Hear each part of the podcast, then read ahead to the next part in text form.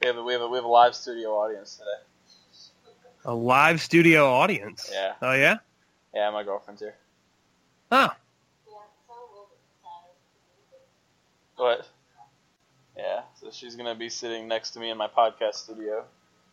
She's got to be mad dedicated to sit there and listen to you uh, Well, talk about the Panthers. Oh no, she's got her headphones. Oh, never mind then. She's she well, she says she listens to the episodes. Does she? Does she know who I am? Do you do you actually listen to them? Do you listen to them all the way through? Oh yeah, she says she listens to them all the way through. I'm I surprised believe- she's still dating you since I you've been believe- savaged so many times by us. Yeah, well, I, I cut those parts.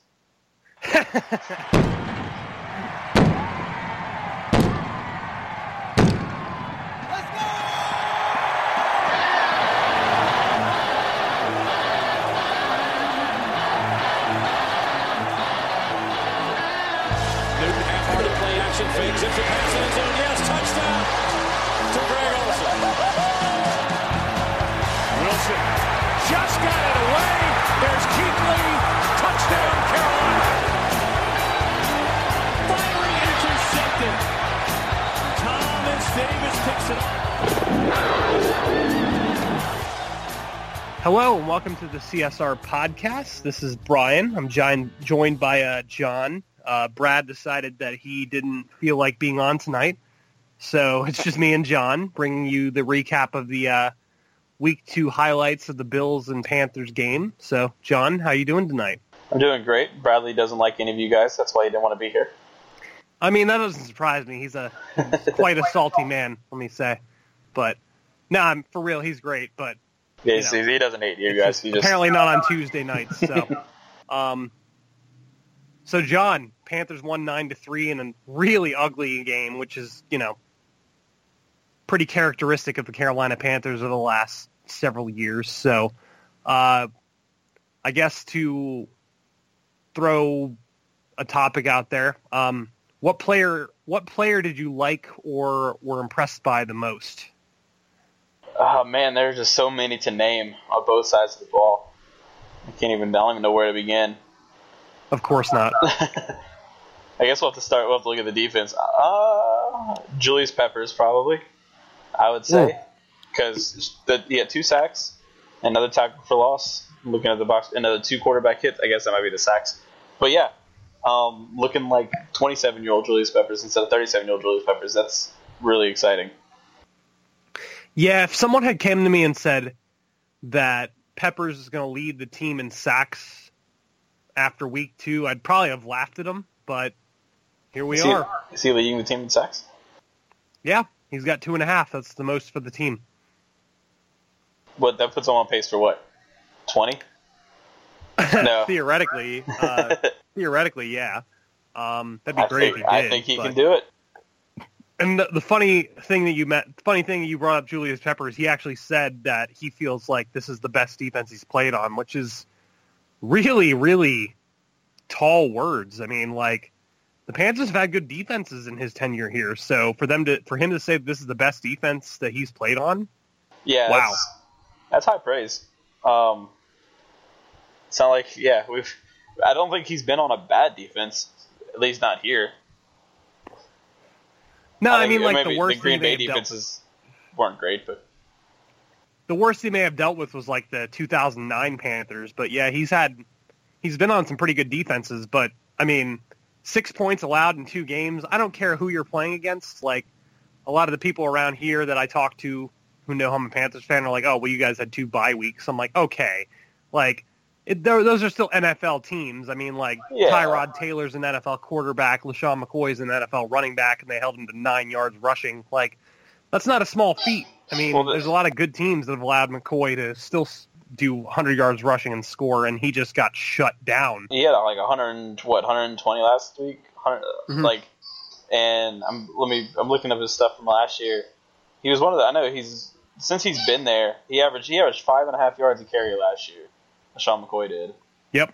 and he averaged like five. He did about the same thing last week too. Um, And granted, I mean, it's a it's a small sample size, but the Bills were the best rushing attack after week one, and the Panthers made them look like the worst rushing attack after week two. Well, and then even well, and that's not even a fluke because last year the Bills were the best rush, rushing team in the NFL, both in terms Yep. of total yardage and in yards per attempt. And Yep. I mean, to get less than one yard per carry, Mike Tolbert outrushed LeSean McCoy in terms of yards per, per, per carry. Yeah, I mean the linebacking corps specifically is the thing I look at and say, wow, because like Thomas Davis is still playing at a really high level, which I kind of wasn't expecting because Yeah, he's was- you know old, and uh, Luke Kuechly is Luke Kuechly. That doesn't surprise me at all. But then Shaq Thompson's been all over the place. Like first game, I remember seeing him come free on blitzes twice. Like that guy is starting to really understand the game. So front seven, you add Julius Peppers and you keep it all the same, and suddenly it's you know a really good, a really really good front seven. I think it's what's telling about how good the defense is is that Luke Kuechly is currently tied for second on the team in tackles, and our defense is still amazing. Like he doesn't have to do everything like he's had to do in the past. hmm Yeah, I mean, from top to bottom, the defense has been playing well. I mean, the weak link I'd say is probably Michael Adams, and even then, he hasn't played that bad. You know, He hasn't. I haven't noticed him at all, which I think for his position is probably more good than bad. Like Well, Kirk of- Holman was flying around making tackles and stuff, but Yeah, I think Coleman I played really well. Yeah, he's like the Luke Kuechly of the secondary.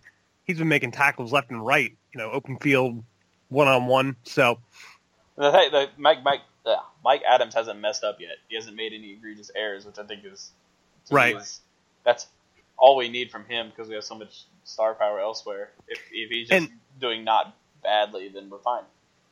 And granted, we're being pretty optimistic because you know that last play with uh, Zay Jones, where Bradberry stayed on this the underneath route when he shouldn't have. Yeah. That could have very easily been a score, and then we'd be having a whole different conversation about that. But a win's a win, so you know That, that was Yep. a total repeat of the last time we played the Bills. exactly. Yeah, I was. I remember when uh, after they kicked the field goal and Pan- the Panthers up by six, I was like, oh no, because I just remembered the. Uh, EJ Manuel touchdown drive to win that game, and I was like, "Oh no, this is going to happen again." And it, It's the exact same situation. We Yep. kick a field goal instead of going for a touchdown, and or we kick a field goal to make the opponent have to go for a touchdown, and so they do get the touchdown. And Yep. I didn't like in the moment when we went to kick the field goal. I was like, yeah, sure, whatever, kick the field goal. And then I thought about it for a second, like, wait, no, this is dumb because it's like we're not going to lose regardless of what happens. But the only thing, only thing kicking a field goal does is make us win instead of tie. And with how well the team has been playing, tying, going into overtime, I'm fully confident the Panthers would have won the game if they gone to overtime. So you really have anything to lose but going for the touchdown. well, on top of that, like they dominated the whole game, and like the one thing that was really underscored going into the game was the Bills' front seven. They have a they have a really good one. They do. Like Marcell Dareus and Kyle Williams is like that is probably the unit where I'd be like I was would be most scared about Andrew Norwell and Trai Turner taking them on one on one because they have a very solid front seven with those two in the interior, and then they have a bunch of good, of decent linebackers. Plus, McDermott knows the offense. Like, I don't care what was said and like, oh, we're going to change up our signals, blah blah blah. It's not like the offense is any different from when McDermott got here, aside from the wrinkle of Christian McCaffrey. Like, he knew what was going to happen. He knew what he could throw at Cam Newton to cause problems, and it's possible that McDermott may have just thrown out there the game film on how to cause problems for the Panthers offense. So hopefully they Which- they shore those problems Well, up. That brings me to one of my, my like main complaint, my main complaints for the whole thing. Um, I saw that uh, being used. Like people are saying that a lot. Like, oh, McDermott knows what we're doing, so he's gonna have a big advantage. of us. We also know how McDermott likes to play call his defenses and stuff, and we looked like we had no idea how to counter it, or no preparation. No preparation went into like actually preparing for it. Like Right. we know Sean McDermott did that the whole time he was here, showing those double A gap blitzes, and then either dropping out, like so you know the deep offensive line doesn't know who's coming, and we seem completely unprepared to handle that, which is really disappointing from a team that's been pretty disappointing on offense for was season plus now.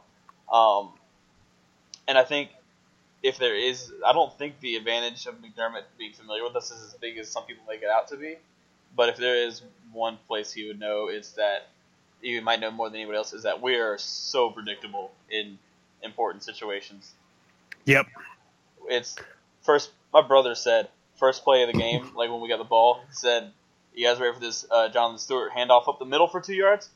Exactly what happened, and you know that like if we see it, you know other coaches see it. Yeah. Well, it's funny because uh,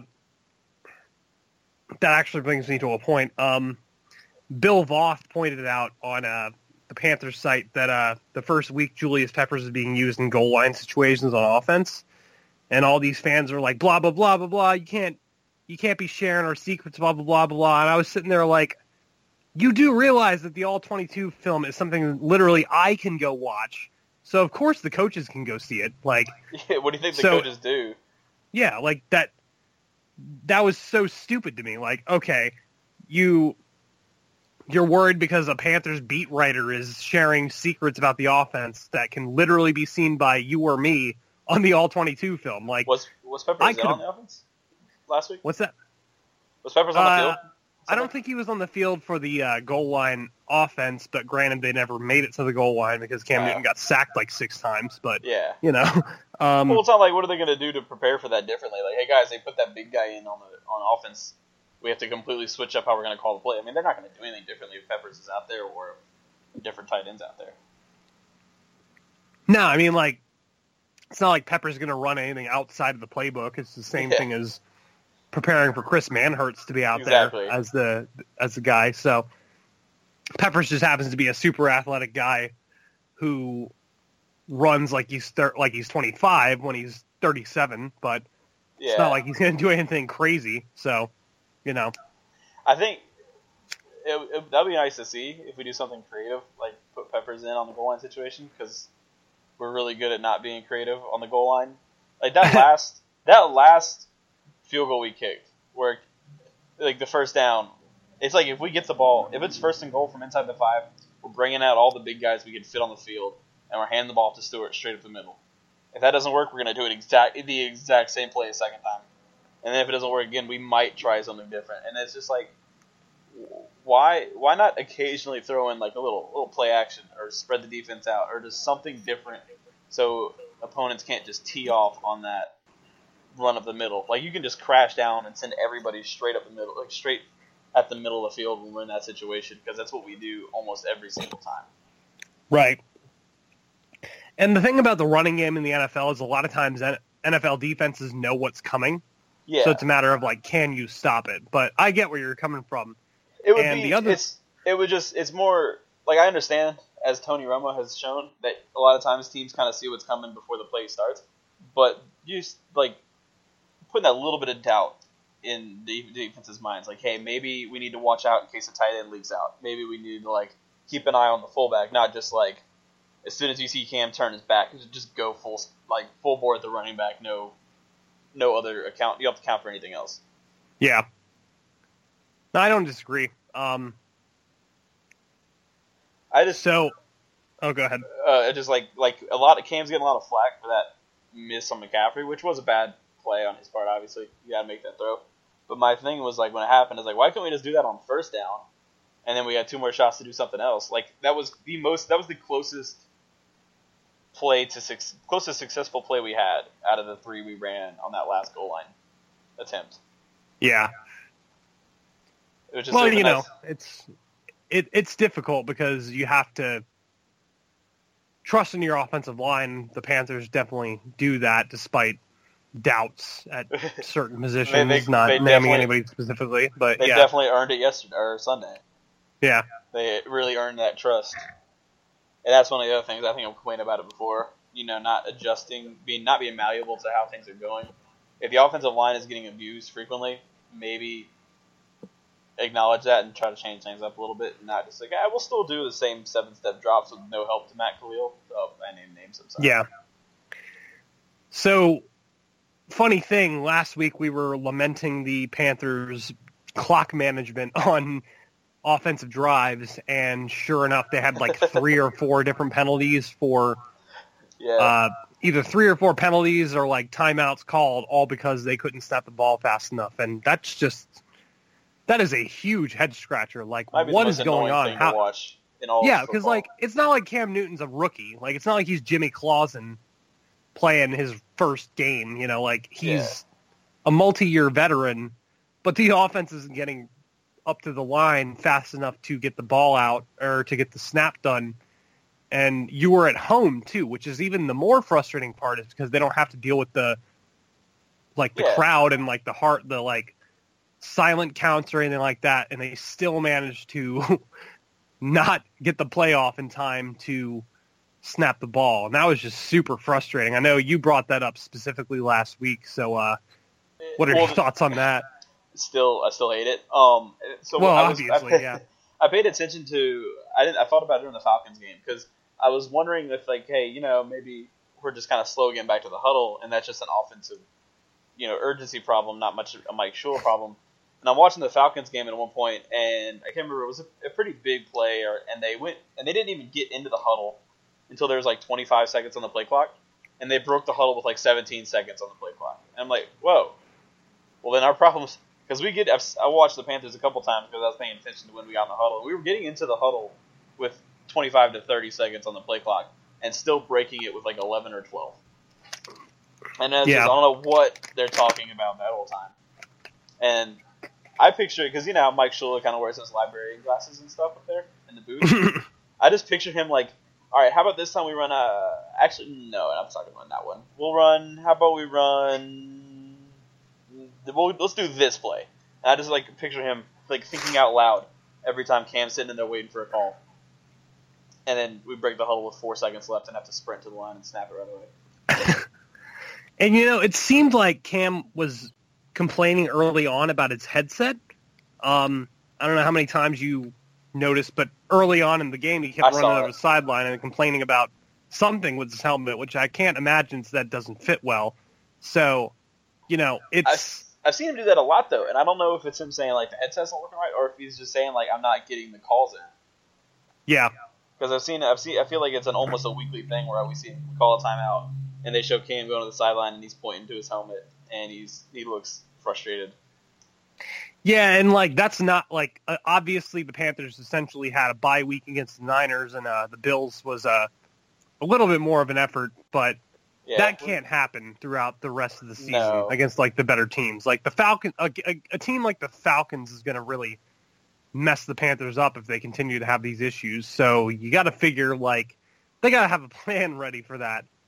Well, like if we're getting, we're worse about in the first half. Like we're basically wiping a potential drive off the board where we might get the ball back with a minute left on the clock, but if we have no timeouts because we burnt them all because we couldn't get plays in on time, that's that's we're taking our own possession away. That's one less chance for us to score. That doesn't matter as much when we're playing teams like San Francisco and Buffalo that can't score. But if we're playing Yeah. New Orleans or New England or Atlanta or whatever, like we need every drive we can. We need every opportunity to score we can get. Yep. So uh, speaking of the offense, and I think this will be the last point that I'm going to get into here, and then obviously we can go on to whatever you may want to talk about. But uh, Greg Olsen broke his foot. Uh, so, Very bad thing. Very bad thing. And he's going to be back in roughly eight weeks. But between now and then, Carolina now no longer has that guy where it's like, okay, third and third and five, third and seven, you can count on him to get open, catch the ball, get the first down. Yeah. How how how big do you see that im- impact being not having him around? Well, and who do you all, think is going to replace him? First of all, I'm sad that he's not going to be able to defend his one thousand or you know extend his 1,000 yard season streak, um, unless you know. I still would like to see like week 17 if we're like locked into our playoff seed, just Cam throw the ball to Greg 50 times in a game, just try to give his. Yeah, Cam's gonna Cam's gonna finish week 17 like 18 for 54, but Gray's gonna have 18 catches for 460 yards.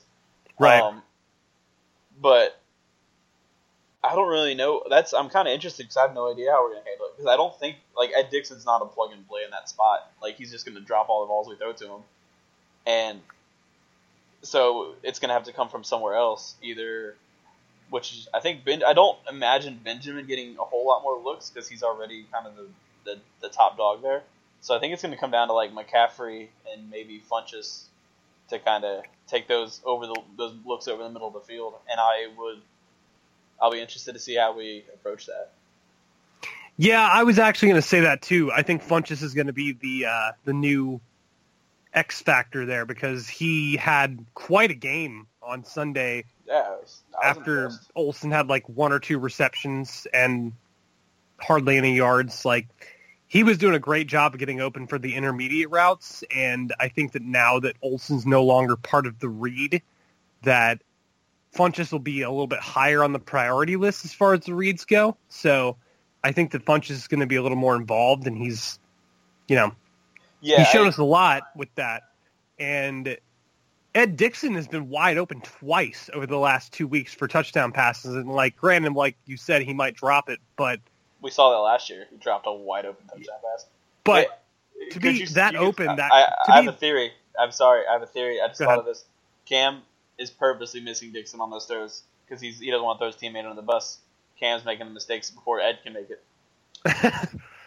maybe. I think it's it's no, that's true. It's correct. All right, It's go- go back definitely true. you- go back to 100% true. But yeah, I was just saying like Dickson was wide open twice over the last two weeks for touchdown passes, and Cam just flat out missed him. Like it wasn't like it was.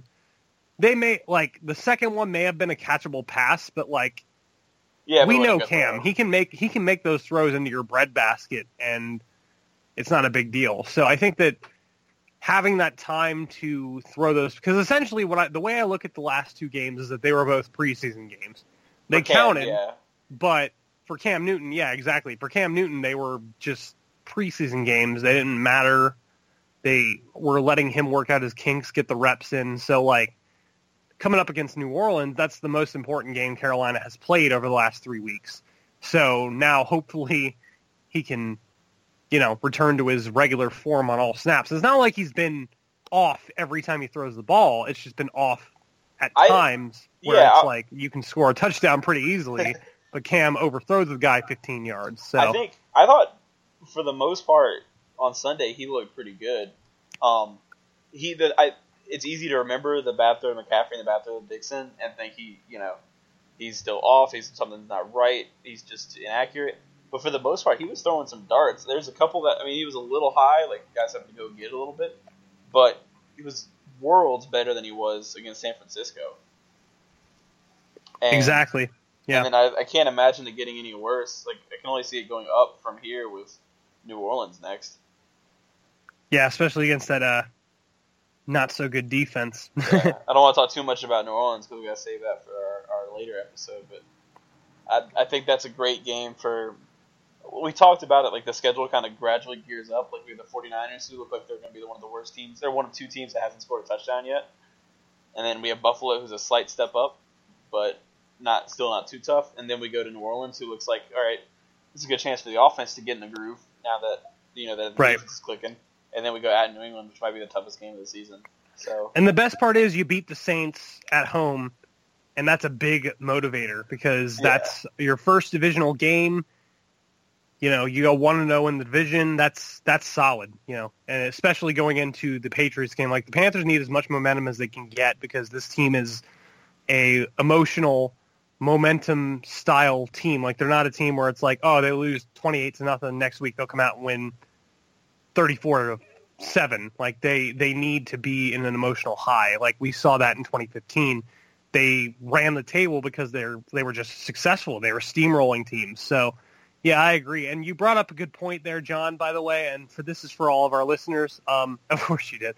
Um, so on later this week, we're going to have a member of the Canal Street Chronicles uh, coming on here to talk about the Saints and the Panthers with me, with me, John, and uh, hopefully BW you know he feels, feels like being like on here. So, um, so definitely tune in for that. Um, That'll be on Friday. You'll listen to it on Friday. when we post the uh, when we post the link to this podcast, we're going to include some. We're to include just you know a little, a little ask for questions type deal. So if you have any questions for the Saints guy, he's coming on, and I thank him for that, even though he's a Saints fan. Um, make sure to include any questions you have in the comments or on Twitter, and we'll definitely try to get those over to him. So It'll be so much fun. A little fan interaction. yeah, we always love fan engagement since it's just me, you, me and you talking to Brad all all the time. Like get- you know, Need some. Gets some boring reason. after a while. I mean, like Brad's hot takes are a little bit much sometimes. So you know, You got to go to the to the, the Twitter world, the Twitterverse, for some reason and logic. oh, because that's where it's all. That's it's all where at, it, oh, yeah. that's where it resides. Yes. Yep, yep, definitely. Oh, one more thing I want to say about the tight end stuff. We saw it a Go lot. ahead. We saw it a lot when uh, uh, Kelvin Benjamin was fat in the summer, and it's coming back up now that Greg's hurt. And I see people suggesting like, well, can we make Devin Funchess or Kelvin Benjamin tight ends? I know that's, that's how I feel too. I don't. There's a couple things with that. One, it's not as easy as just like going into Madden and editing position and saying now you're a tight end, and now your overall rating changes. Like it doesn't work like that. Like there's a lot of routes that Kelvin Benjamin and Devin have no idea what the tight ends are going to be doing on a given plays. They have no reason to learn what Greg Olsen's routes are supposed to be. That's a whole new playbook they have to learn. And like they can't block. They're not inline players. And then if you say, well, then they'll just be like Greg Olson when he's in the slot. Like they do that already. Like that's not Right. getting like Kelvin Benjamin and Devin Funchess both line up in the slot from time to time anyway. So like calling the tight end does nothing. And on that same note, the other thing that I see that's weird is that people want to make our wide receivers tight ends, and I don't know if it's the same people, but there's also a subset of fans that want that don't want our tight ends playing fullback, which is weird to me. That like wide receivers can just like now they're a tight end, but if a tight end lines up in the backfield, it's a guy oh, he doesn't know what he's doing. He's not a true fullback. Like he's like a different Yeah. species of human being. Like oh, he doesn't know how to fullback. He's a Yeah. tight end. Yeah. Now, I mean, we've seen Benjamin and Funchess both excel in the slot when they've had the chances. So Yeah, it's the same thing. essentially, like you can you can make that substitution in a sense with having one of those two guys in the slot because I mean, Olsen lines up, you know, at least half the time in the slot as a or out wide. Like it's not like he only lines up in line, but as far as in line tight ends go, those two guys are not built for that. They're not ready for that. No Yeah. reason to be putting them there. Just line them up in the slot, run the same concept with Greg Olsen, put an inline tight end like Ed Dickson exactly. or Manhertz or even Armah. Like those guys are built for that. They're ready for that. That's what they're supposed to do. They're supposed to block. So Yeah, I use- agree. Use Dickson for the the Greg Olsen inline stuff where he's on the end of the line, and you you give the receiving Olsen like when Olsen lies out in the slot instead of just using Dickson there, you just put Benjamin or Funchess or Yeah, you're essentially splitting the on responsibility with uh the re- you're essentially splitting the responsibilities that Yes. Olsen had between receivers and a tight end who can block. So yeah, I totally agree. so that was that was the thing I've seen uh, in both. I don't think I saw it too much on CSR. I saw it in some of like Bill Voth's like tweet like Twitter replies when he asked for some questions and stuff. People were saying like, "Well, could Devin Funchess play tight end? He played tight end in college." It's like, well, if always going to be a tight end, to be a tight end. Like it's not a. Right. It's it, there's a reason he's a wide receiver now. He's, There's a reason why they didn't allow him to be fat and continue to play and play tight end instead. So yeah. yeah. Um, the other thing uh, I have seen this. All right, I'll ask you a question. Are you ready to pull the plug on Christian McCaffrey? You gonna give up on him? Is he a bust? Cut him? Trade him? Uh, yeah, Kill him?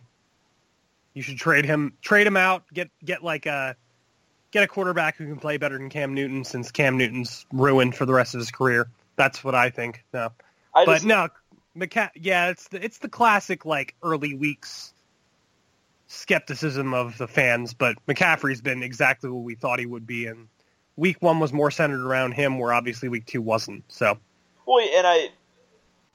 San Francisco and Buffalo aren't good teams, but their defenses are good. And I know obviously the sample size is small, but like San Francisco went to Seattle, whose offense is also bad, but Seattle scored 12 points at home against San Francisco. So they're they're not they don't look at least yet at this point in the season they're not a slouch on defense. Buffalo is is in the same boat. They're they had a very good first week, granted it's against the Jets, but their defense looks stout.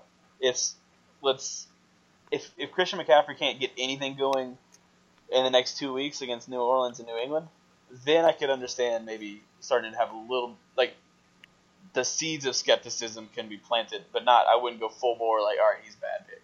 Let's yeah, time to time to time to start filling out the paperwork that he's officially a bust.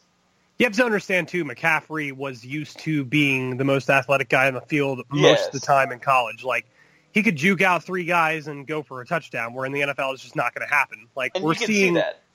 we see the plays where it's like he jukes out a couple guys, gets ten yards, and it's like that's a gro- that's a good play, but it's not what you're used to from seeing him in college. So I agree. You know, like it's you're going to see a more limited impact from him when a team schemes to make sure he's not an option. And the Niners definitely did that, and the Bills definitely did that too. The Bills essentially made Carolina win off of Cam Newton's arm, which thankfully their defense rose to the occasion. But yeah. you I, know. I think the thing we see with McCaffrey is like you said, he's used to being the most athletic guy on the field, and he's he's been dancing a little too much. But I don't think that's something that's going to be a trend for him forever. I think he's still kind of finding his way, like seeing like, all right, this is how I have to attack these these openings because they aren't there for as long as in college. Like I can't I can't juke out a guy and and stay stationary and then and wait to turn on the jets. Like I have to just get it and go. And he was a little better about that Sunday, I think, and I think we'll see more of it as it goes forward. But he'll be a little more decisive, basically. I think he's just not. He hasn't been decisive enough yet. That's all it is. And you have to remember too, like McCaffrey was the centerpiece of that offense in Stanford. He was the offense. Where in Carolina, he's not the centerpiece of the offense. Cam Newton is, and we even saw it with Cam Newton's first couple years too. Like he was used to being the guy who made the play, no matter what. Where now, like over the last few years, we've seen Cam Newton not being that guy. Like he doesn't have to make the play every play. He can be. So it just takes some time.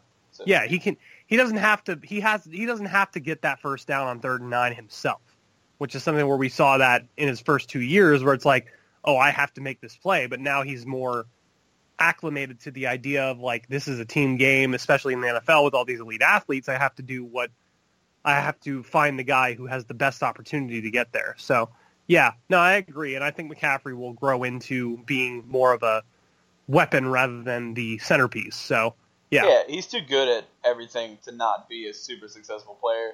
It's been two weeks. It's been pretty tough competition. I think he'll he'll be fine. Yep. I mean, look at that that that catch he made on Sunday, where he went up at high pointed like right over the guys. He, he, he mossed a guy. Our Yep. five ten, our five ten running back like mossed a guy. Like that's you don't ever see running backs make that catch. Like there's No, you don't. You there's really a lot. don't. There's a there's still a lot there. Like he's still the same player that everybody was excited about in the preseason. So Yep. we'll I'm and I don't doubt that we'll see it soon. Yep. No, I agree. Well, Jon, you got anything else for us tonight? Anything Uh, else you want to bring Yeah, up? this is just a little PSA. Nothing to do with the Panthers. Um, oh, Jesus. Here we go. if you've ever gotten mad at your fantasy team and tweeted at a player for not getting enough fantasy points, please tell two of your friends to listen to this podcast and then never listen to this podcast anymore. Like I, I don't, I hate seeing stories from people like tweeting at guys for getting hurt. Like there is, I'm sure you saw it. Uh, people were tweeting at the wrong Brandon Marshall because Giants Brandon Marshall was not playing well. Like, don't do that. It's childish. Fantasy football is not all about is not all your life. And as much as I hate Odell Beckham sometimes with his stupid decisions, his tweet about his tweet about him being healthy and you know f your Yeah. fantasy teams was totally justified. So But, yeah, yeah, Garrett. Blount said the same thing. Like, they, that's their job. I don't. I wouldn't be sitting at my job. That's their working- livelihood. yeah, I'm not like working on computers at work, having people tweeting at me like, "Hey, man, I need you to get that up and running faster. You're killing my fantasy IT team." I don't want that. Nope, none of us do. So yeah, don't do that. Yeah, don't be a dick. Is basically be what Jon's saying. Don't be an internet dick Yep. for any reason. You're not cool if you do that. well, if that's all you got for us, That's Jon, all I got. Um, thank you for joining the CSR podcast, and we will be back with you here in a few days, along with the. Special two week episode or two episode week. Uh, actually, it shouldn't be special anymore because uh, we're gonna try and uh, throw out a podcast after the games every every week. We'll see if uh, BW is up to it. Um, but yeah, join it all us, join us everything hinges on Bradley's mood. On Brad's mood. Yep. on how he feels. But yeah, join us in a few days for the uh, podcast looking up the Saints game. And uh, as Jon said, some parting words. Don't be an internet dick. You guys have a good night.